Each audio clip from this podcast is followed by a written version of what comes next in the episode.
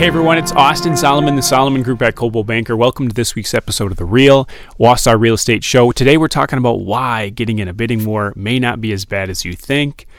Uh, one of the things that's that's kind of interesting to think about is, and one of the things I remind my buyers, right, in this crazy market, it's easy to get frustrated, right? When there's 10 offers in a house or even five or a couple offers, it's easy to get frustrated.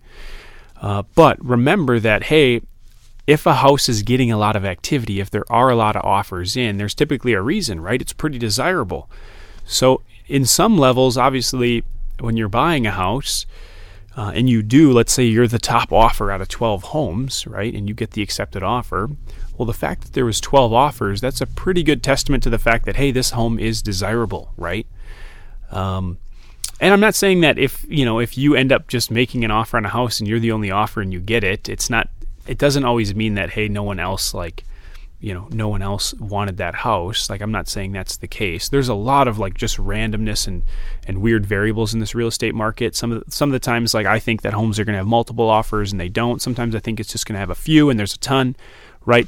So i guess on the on the flip side of that if you are buying a house and you're the only one that's interested in it don't like don't think oh this must be a terrible home. That's not always the case um, but today I'm just strictly talking about hey, if there are like 12 offers on a house, right, and you get the house, well, you, you got something to hang your hat on, right? You were the best of 12. Obviously, there's quite a few people that were interested in putting an offer in, right? Let me give you guys an example. There was this one party that I helped. Their house was listed for, or sorry, the house that they were buying. This was like back in the summer of 2020. It was listed for 159.9. I think there was like, this is like the start of the market going crazy and uh, I was I was helping these buyers, and they ended up paying like seventeen thousand over, you know, waiving some inspections, etc. And so they bought it for like one seventy seven, uh, and then just like a year later, right? So in that moment, obviously the biggest question that a buyer thinks is like, man, I got the house, did I overpay? I paid seventeen thousand over. There was eleven offers, right?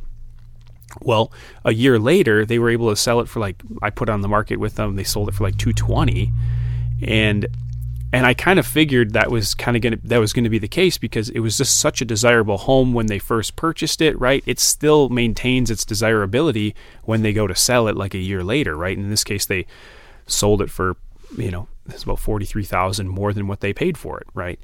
So they did they did very well. Granted, they put a little bit of work into it, but not uh, not forty three thousand. That's for sure. So point of the whole story is if you're in a bidding if you're in a bidding war, um, don't be discouraged. Like be encouraged that hey, this home that I am purchasing, right? There is there are other people that are interested. It's a good testament to the desirability of the home. Let's put our best foot forward. Let's see if we can lock it in.